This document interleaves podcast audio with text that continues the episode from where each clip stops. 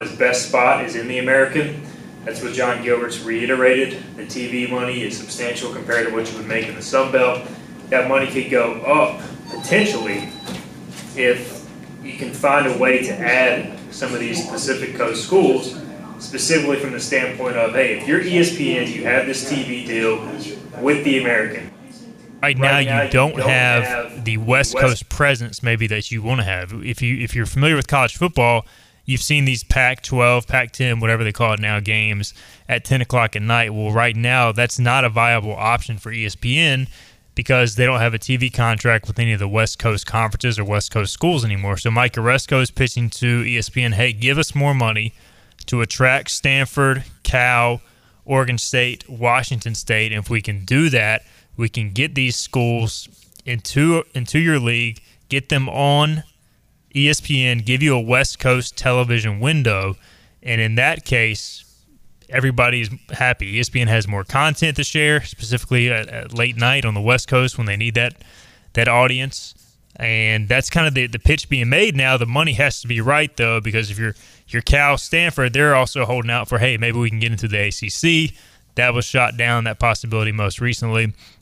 And so right now on paper, it would seem like maybe the Americans the best spot for the Pac four to land, but there's also rumors out there maybe they try and steal some American schools to go to the Pac, and then you know if that happens, then where does ECU fall into that? So there's just a lot of uncertainty right now. Uh, Jon Gilbert did say several times East Carolina ranks near the top of the league in television viewership, especially from an ESPN Plus standpoint. And I would like to see those numbers firsthand. We can't get them uh, right now. Uh, I have requested with ESPN to try and look at those numbers, how they relate to the rest of the American as far as the ESPN Plus and ESPN metrics, but I'm not sure if we'll get our hands on those numbers firsthand. But just know that ECU does rank near the top uh, of of the league in those standings. All right, let's let's hear a few more comments here from Jon Gilbert. He was asked about basically, you know, would you, as the athletics director at ECU, Jon Gilbert was asked, would he be in favor of bringing the Pac Four onto the American? This was his response on Monday. Uh, this is cut 25. Asked about the Pac Four potentially joining the American. When you look at realignment and, and you look what's gone on, uh, going you know back in time to like you know, uh, I think about the SEC adding uh, Missouri and Texas A&M, and then different leagues follow. The, finances are real, like, uh, it, but I also think uh, your your broadcasting partner, uh, they also have to. Um, you know, be willing to help fund those things, and so it, it really is uh, complex when you look at realignment. And then you also have exit fees. And, and I go back to, you know, the schools that, that are no longer in our league. Uh, C- Connecticut, uh, Central Florida, uh, Houston, and Cincinnati, you know, they're, they're all paying significant fees uh, to, to leave the leagues.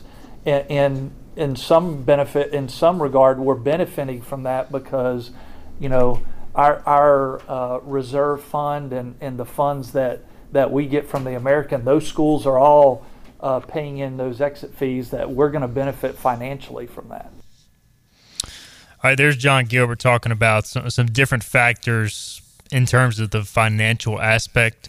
And he did basically say that he would need more information to kind of make an official comment on if he wants the Pac four schools to join the American. Here's where it comes down: if ECU would get more money from the these schools joining the American, then ECU is fine with it. And more than likely, if these schools join the American, it could be in a football only capacity.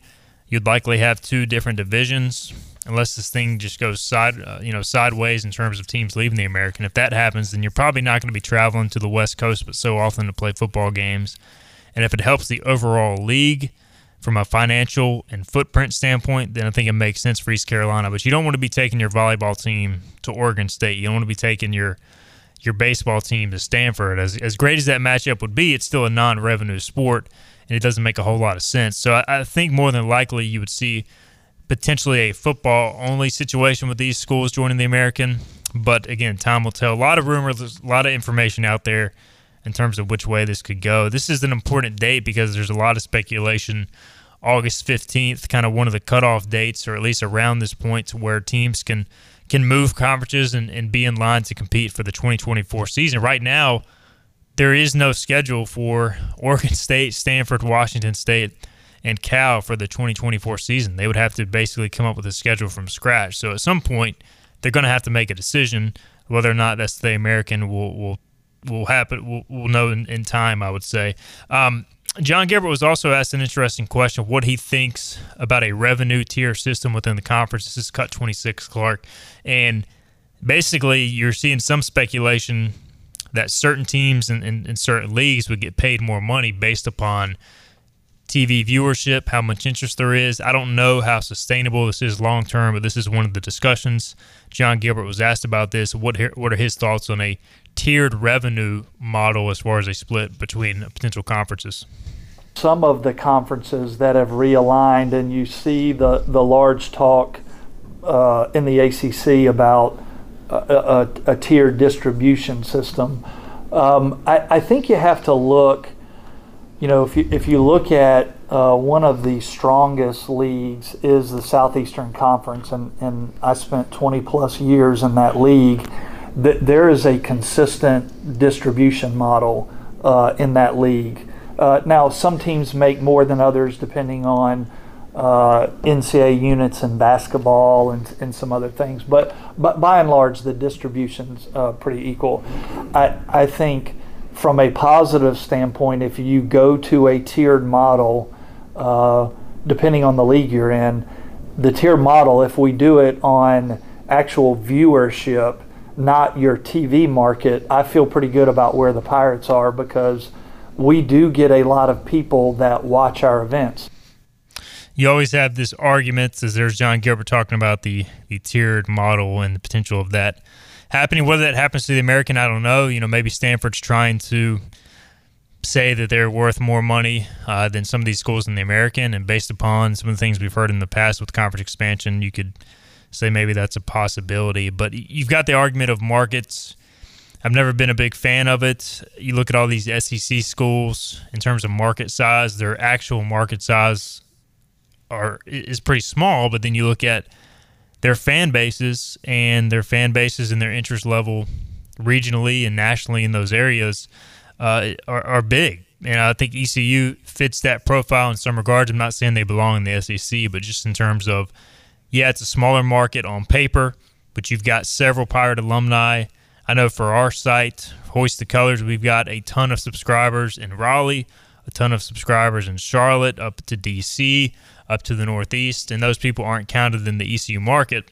But you got a big university that graduates several thousand students a year. Those people go on to move to different parts of the country. They're still interested and they still watch ECU, specifically ECU football. And it's disappointing that that's not counted in with ECU's market size. So um, that's why when Jon Gilbert's referencing those numbers, those numbers are what they are because you've got so many fans across the country.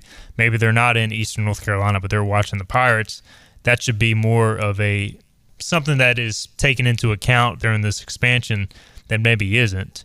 For example, people could look at Charlotte, the 49ers, and say, hey, they're in a big market, but who in Charlotte really care, cares about Charlotte football right now? Um, so that's just a couple of thoughts there, and you know, it's, it's good to see at least you do have some numbers from an ESPN viewer perspective that back up, you know, what we kind of know. So there's a couple comments again. You can watch the full Jon Gilbert interview on our 94.3 The Game YouTube page. Also, Hoist the Colors YouTube page. We got it up as well. Reaction online on the Hoist the Colors message board. We'll continue to bring you that. We got an article up with some of the comments as well. We'll try to get Jon in studio in the coming weeks. Maybe we can expand upon that as some of this conference realignment stuff breaks out. Maybe we'll get some more information by the end of this week in what direction the Americans headed, what direction East Carolina's headed. Uh, but you know, it always makes us uneasy because conference realignment is often never the friendliest to ECU. Really, outside of the time the Pirates got into the American, then the Big East back heading into the 2014 uh, year when they first joined the Americans. So we'll continue to pass along the latest information we have, as always, on Hoist the Colors and 94.3 the game. We are live on YouTube and Facebook. If you got a comment, question, we do have the audio up now on YouTube and Facebook. Drop it there. I'll get to it by the end of the show. We've got Riley Davis, ECU basketball assistant coach. He's up next. We're going to talk some Pirate hoops. Big year ahead for Mike Schwartz's team, coming off the most wins in I think nine years for the program. A lot of guys coming back. We'll talk about how the offseason is going. On the other side, you're listening to Hoist the Colors on 94.3 The Game. We'll be right back with Davis. The Pirates play here. Arr! This is Hoist the Colors Radio with Stephen Igo. Yes! That was so good! On 94.3 The Game. All right, welcome back into Hoist the Colors on 94.3 The Game. We talked conference expansion Heard some comments from Jon Gilbert in our first segment. We're going to transition now. We may talk some more at the end of the show. If you got a question, drop it on Facebook, YouTube. We're going to transition now. Talk some Pirate basketball. A lot of excitement this offseason for Mike Schwartz's program. Let's head out to the phone lines. Let's catch up with Riley Davis. He's in his second year as an assistant coach on Mike Schwartz's staff. Coach, how's your offseason going? Man, it's good right now. The uh, we only got a couple players here right now, so it's so it's awesome. But uh, we had a couple months before that. It was good, man. Just a lot of shooting. I can tell you that. A lot of shooting. Were the shots going in? Is the real question. Oh man, hey, no. The, the real question is, are they going to go in when there's a defense on us in the game? That's the real question. Fair enough. But no, they they, they got it. Hey, man. One thing about shooting, if you practice it, you get better. There, there's really no science to it. So, yeah, they're going in at a good rate, yeah, especially uh, compared to how they were shooting it last year at this time. But yeah, so that's about player development. That's what we really focused on this uh, this summer.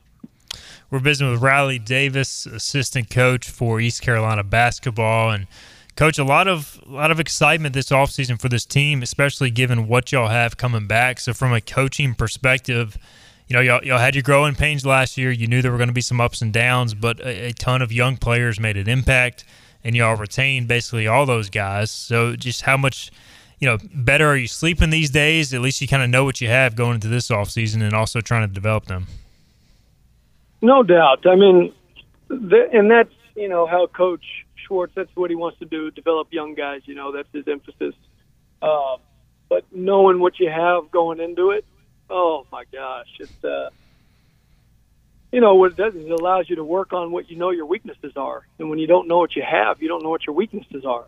So, uh, no, it, sleeping is a lot easier, but I, I think when you're coaching, uh, sleep's never really great anyway. So it's better, but that uh, that's all relative.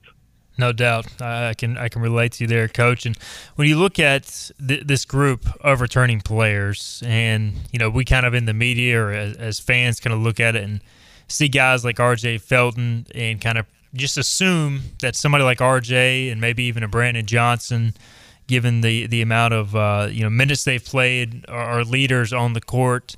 You know, in practice, have you seen guys kind of make a, a growth in leadership this you know this offseason from a confidence and also the fact they've played perspective?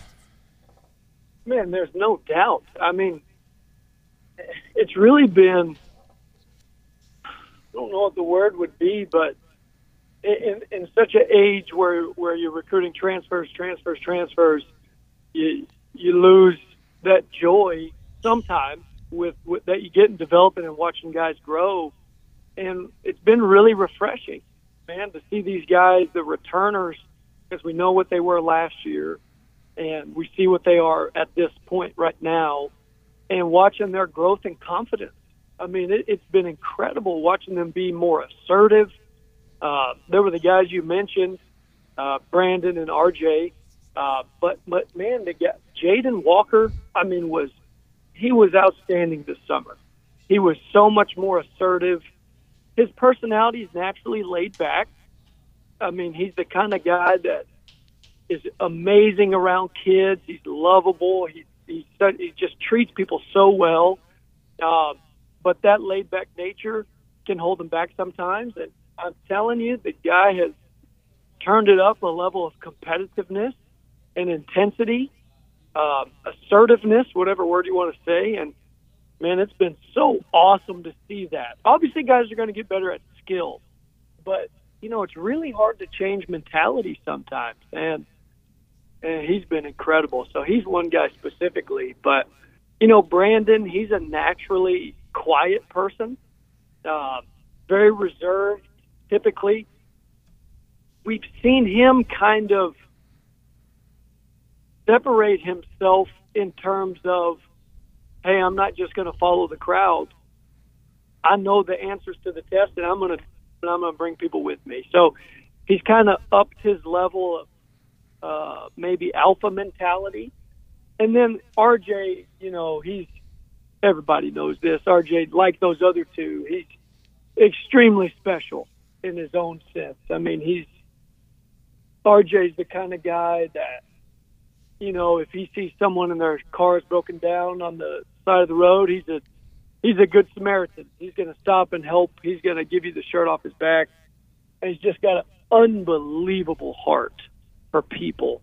And so he he's naturally, you know, got that in him and he's what we're seeing in him is a, a, a confidence increase in his ability as a player. And he's always had the love for the game and the work ethic, but he's seeing it pay off, and it's kind of increased his confidence tenfold.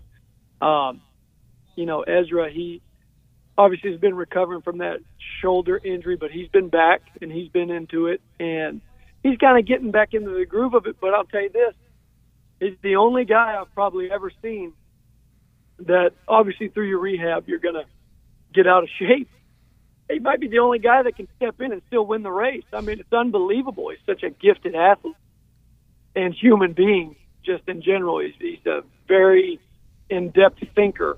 So, uh, you know, Caleb LeCount, he's been incredible. His Caleb, he, he's just his way. He's limited in size. I mean, any, anybody can look at him and know that, but he's he's starting to make up for it in in again his level of assertiveness and you know, his strength is getting to the paint and being a leader. He's a natural leader. He really is. He, people gravitate to him. Uh, he's been great. Valentino, I mean, who the fans don't know much about probably, but he didn't play a lot last year. He, he's got just an elite IQ and feel.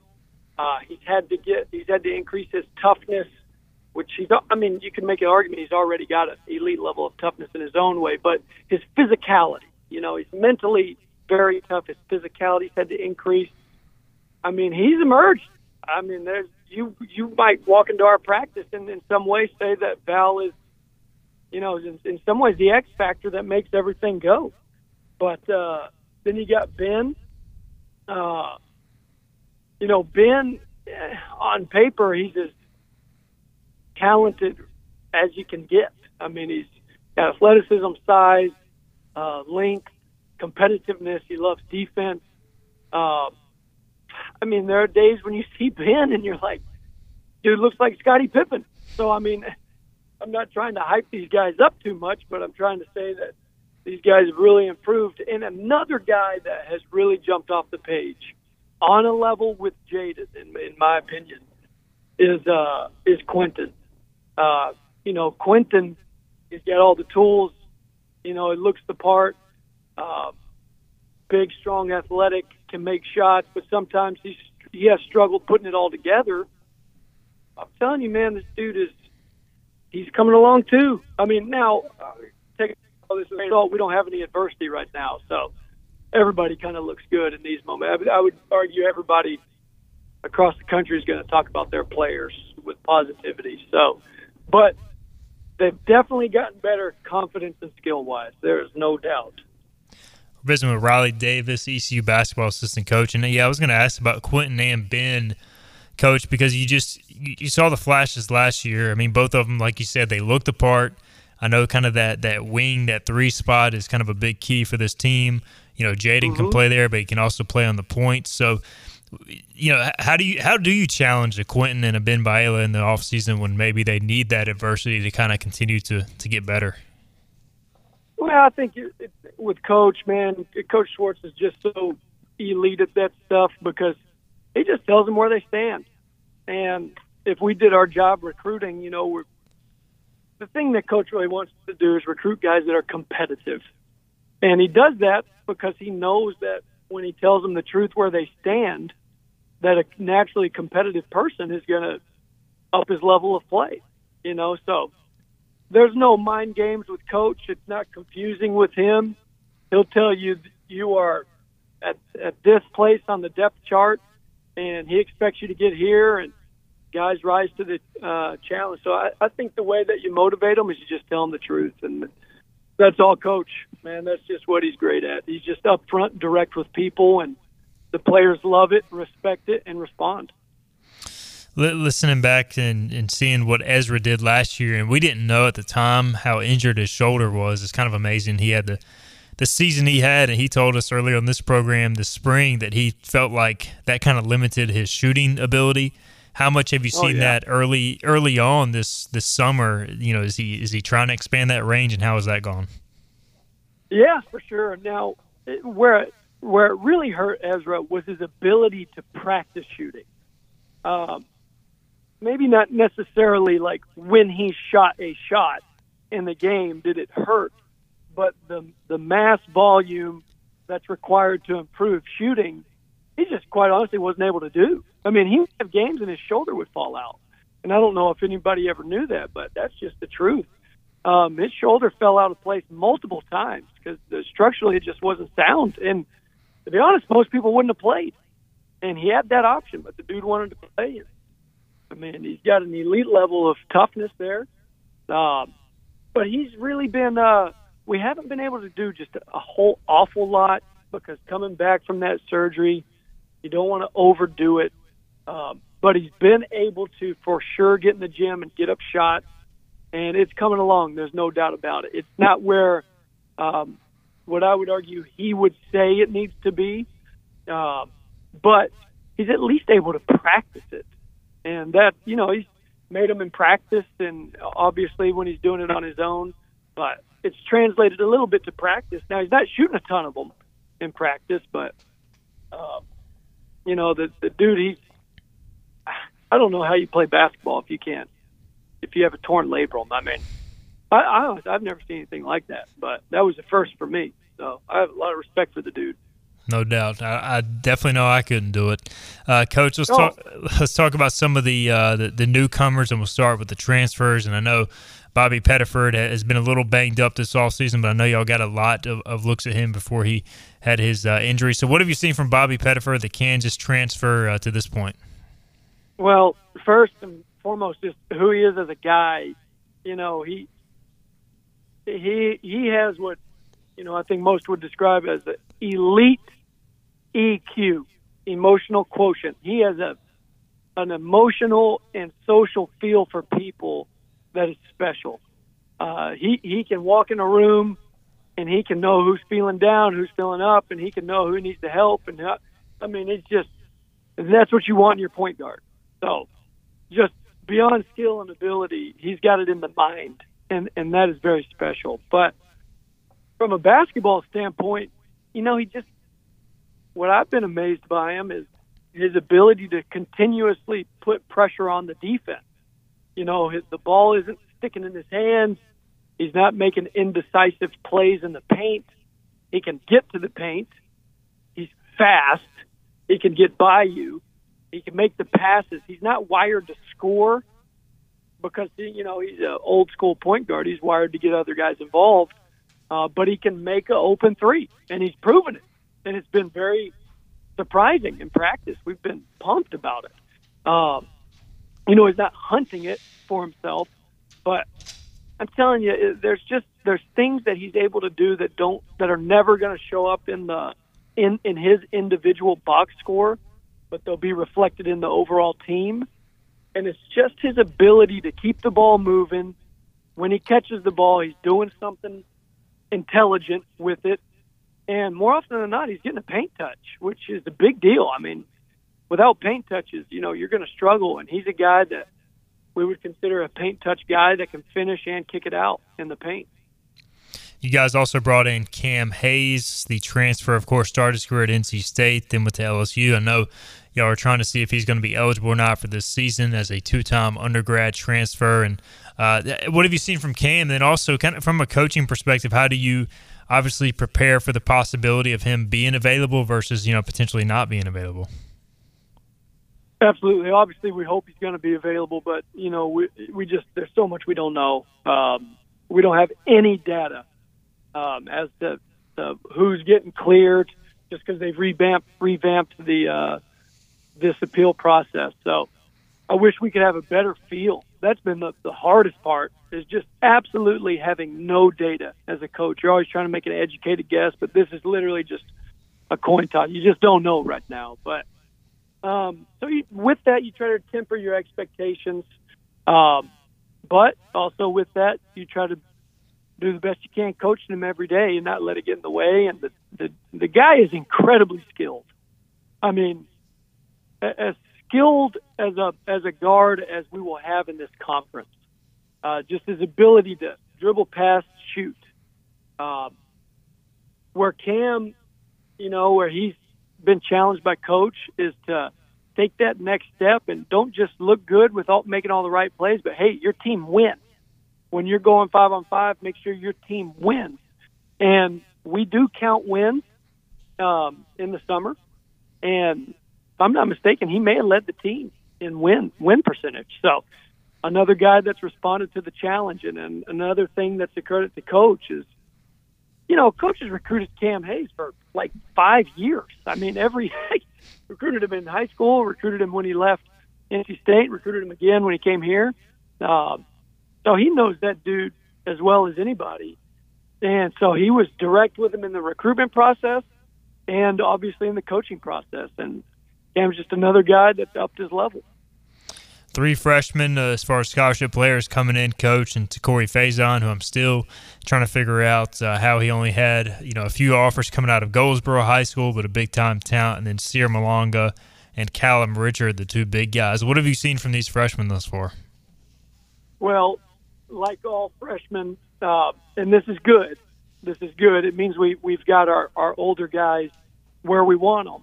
Uh, the phrase we would use is they're drinking water from a fire hose right now. There's just so much information is being thrown at them that they can barely retain any of it.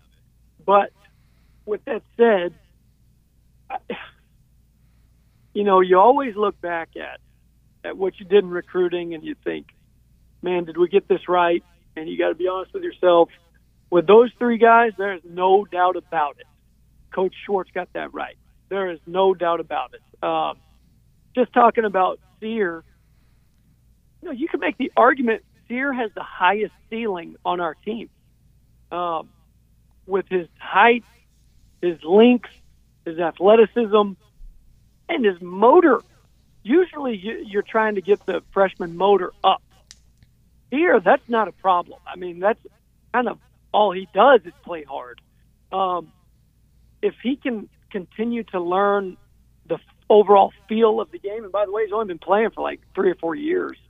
Um, if he can, can get all that stuff down, I mean, the, the guy is going to make a lot of money playing this game, and he loves the game. He works at it. Um, Callum,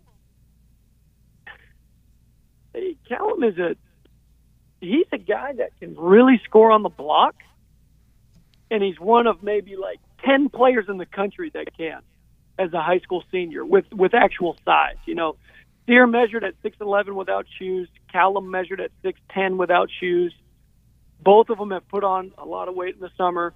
Callum, Callum literally went from 225, I believe it was, to 244 in two months.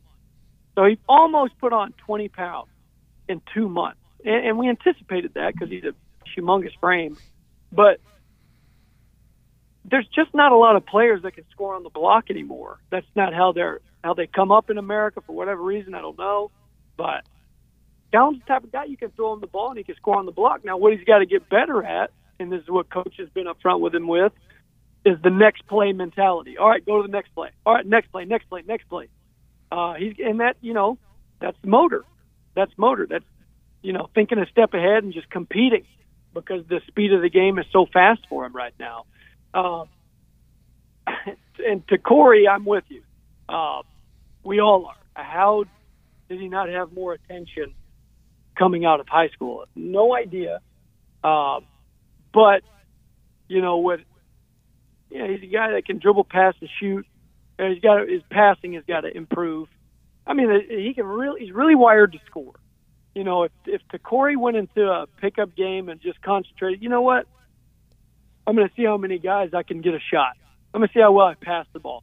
That's the kind of stuff that will really benefit him. Because I, I don't know if he's ever. I mean, the the guy was born a scorer, and that is uh, something you really look for in recruiting because uh, scoring is so hard. Offense isn't necessarily the most easy thing. Um, so if you got guys that can score naturally, you're going to help yourself. They're going to make you look like a better coach. So, so Corey's got that uh, kind of guy that can make bad shots, you know, highly contested shots. And uh, if his teammates were here, they would laugh at that because sometimes he's like a magnet. If you contest his shot, it's almost more likely to go in. It's kind of funny, but you know, defense is something he's really been working at. That's again, Coach Schwartz has been all over him about that. So Corey's had some tough days. Corey has had some days where coaches really challenged him. Uh, challenged like, hey, you're never going to play if you don't play defense. And Corey is such a good dude and such a pleaser. You know, he he's responding, and and the, you know, I just said Cyr might have the highest ceiling, but one could argue Corey does as well. Just he's six foot five, he's 240 pounds. He looks like he's 35 years old. Uh, he can really score. He could be the best defender uh, in the conference. Uh, I mean, the guy's got a real chance, but there's some in between stuff that he's got to work on. And like all high school guys, when you when you get into college, there's a lot more to the game than you realize, and specifically a lot more to working at the game than you realized. So all of them have had their ups and downs. But what I would tell you is we we're lucky to have all three of them, and there is no doubt about that.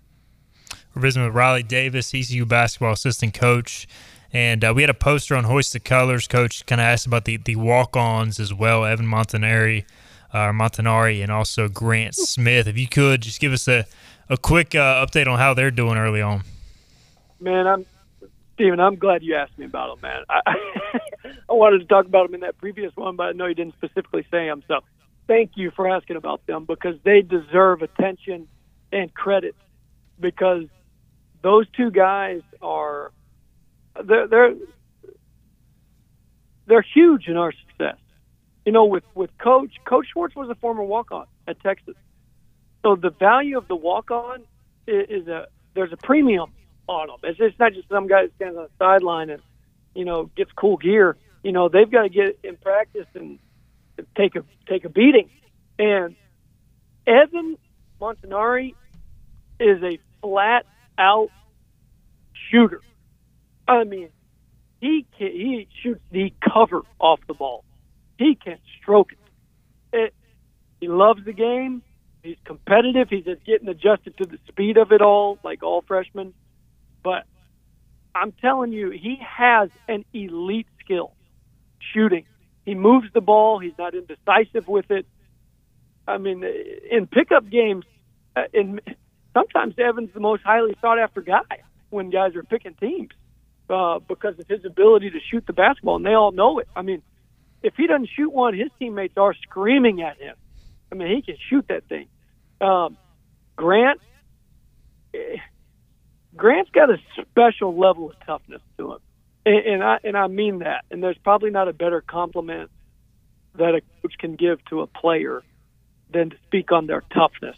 Um, you know, Grant severely rolled his ankle um, coming back from after the first summer session. When he went home for the Fourth of July, he he rolled his ankle, severe ankle sprain, and that dude did not miss a beat in practice. He made his times. Uh, he competed. He got offensive rebounds. He defended uh, on an ankle that, if it were me, I, I I mean, I would be in the training room with Nate. You know, I'm telling you, like, that, that's where you almost get emotional talking about these guys because obviously a walk on, you're not on scholarship, but they're giving it their all for you. And I think that's all. I think the man, the, the dudes just love Coach Schwartz. I mean, he just has a way with them that guys love to compete for him. I, it's a special talent that, shoot, I don't know if Coach was born with it. He learned it. I have no idea, but he's got it. So, uh, but yeah. Coach, you got me fired up for basketball. No, we're we're only 18 days away from kickoff at the Big House with ECU football, but I, am ready for tip off, man. Are you are you ready yeah, for tip off? I'm ready. I'm ready for tip off. But you know what? It seems like basketball just never stops now. I I would be interested to see compared to the rest of the sports what what the difference is as far as uh, time allowed to practice and the gaps in between. So honestly, I don't. It, sometimes it doesn't feel like we ever stopped. It, it, the season ends, they get about a, a couple weeks off, and then shoot, you're back at it. No doubt, it never stops. It's, college sports never sleeps, especially with the portal now and just everything going on. Well, Coach, we'll, we'll let you get back to it. I, I, appreciate the time on today's program. We'll have to get you in studio sometime. I know we're going to try and catch up with a few of the other uh, assistants as well. But uh, we appreciate the time, and, and we're fired up for hoops, man. Thanks. Man, I, I appreciate you, Stephen. Hey, sorry for being so long winded. You probably had like ten more questions. You're like, golly, Coach Davis won't get off the phone. So hey, I, I, makes our job I easier. man. no, that was great, man. All right. All right, dude. I'll talk to you, man. All right, Riley Davis. Appreciate his time. Awesome interview. As always, Coach Davis. We'll see him out of practice soon enough as the season approaches. It'll be here before you know it in November when the Pirates tip things off. All right, let's get our break in. We'll be back. We'll catch up with the coordinators from the ECU football team. We talked to Donnie Kirkpatrick, Blake Harrell after practice.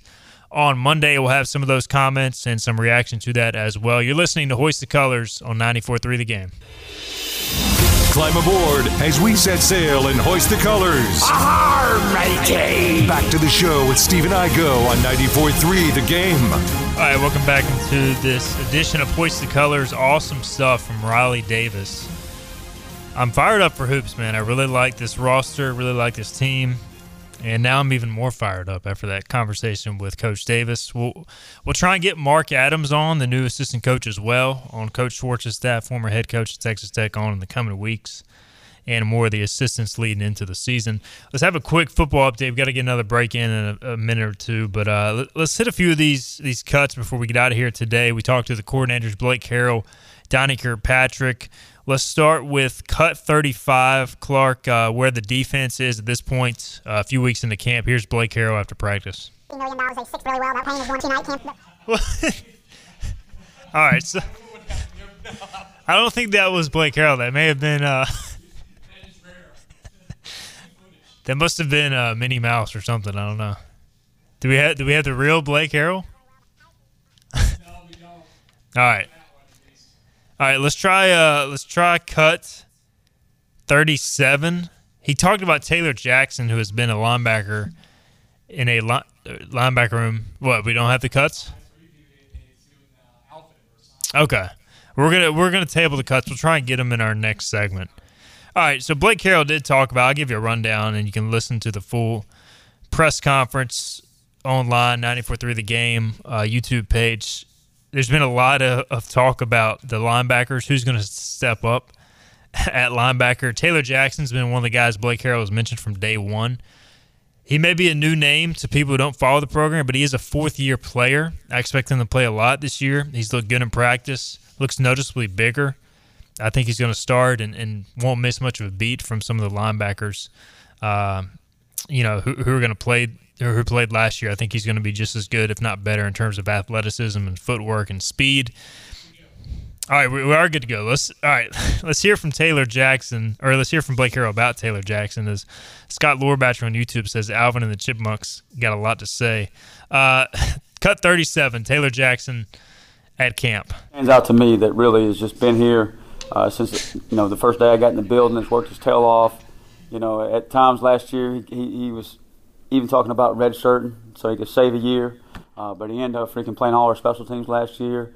Uh, started in the bowl game, was in the mix uh, at linebacker last year, and that's Taylor Jackson. And he's just done a really good job of taking ownership of uh, of that room, taking a lot of pride about himself, a lot of pride about how he does things. Uh, every day this summer, he, he was in the building um, and just kind of absorbing everything he can to be the best linebacker he can. So just really excited about him. You know, he's a fourth year player. Um, we hadn't seen him much in the starting role up to this point, but uh, so far in camp, he looks like he, he could be a starter in there. Taylor Jackson or Blake Harrell on Taylor Jackson. We got to get another break in. We'll come back. We'll hit maybe another one of these cuts or two before we get out of here today. You're listening to Hoist the Colors on 94.3 The Game. That was Blake Harrell, not Alvin and the Chipmunks, by the way. Uh, we'll be right back.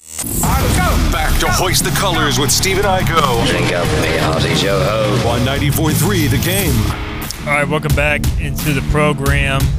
Tuesday, August 15th. Let's hit another one of these cuts before we wrap up today's show. We're continuing with our ECU coordinators. Blake Harrell, we caught up with him, the defensive coordinator over at ECU. After Monday's practice, cut 40 or cut 39, Clark, how length on the back end has helped this defense. Let's touch on that. Certainly it makes my job easier. I mean, Shavon Revel, go look at him. Uh, the jump ball goes up, he, he's going to win most of those. Those 50 50 balls are no longer 50 50 balls when you're tossing up to Shavon. And, uh, you know, Shavon's had a, a, good camp so far. And he, he's a guy that, you know, we got to keep putting him in tough situations to make sure he's going to respond, make sure he's a guy we can count on on game day. Uh, but you know he, he's made a difference for us out there, just being able to play some more aggressive coverages, some things like that. Um, and so really excited about him. And you know B.J. Davis is another one with length, but we, we got to get through. Just the point I just talked about just consistency there. Uh, Sam Danka is a guy that's really long, that shows some flashes. Still a young guy, boy, he got to start playing like an older guy so we can get him on the grass. A lot of added length to this ECU football team being out of practice so much in August. You can see it. Saw it back in the spring. Saw it a lot more this preseason with some new additions as well. And, you know, we'll see how it affects the passing game. That's an area ECU actually struggled in last year. 131 out of 133 teams in the FBS. I expect that number to improve dramatically this this season. All right, that'll do it for today's program. Tomorrow we will have a new guest. Bobby Harward used to be on East Carolina's coaching staff under Ruff McNeill. He was a GA and a quality control guy. So we'll have Bobby on really throughout the season coming up this fall. He's been a regular on the Hoist the Colors podcast. We're going to talk a lot of football X's and O's with Bobby throughout the fall. We'll get him on tomorrow. All right, this has been Hoist the Colors. We'll be back with you tomorrow at 12 noon.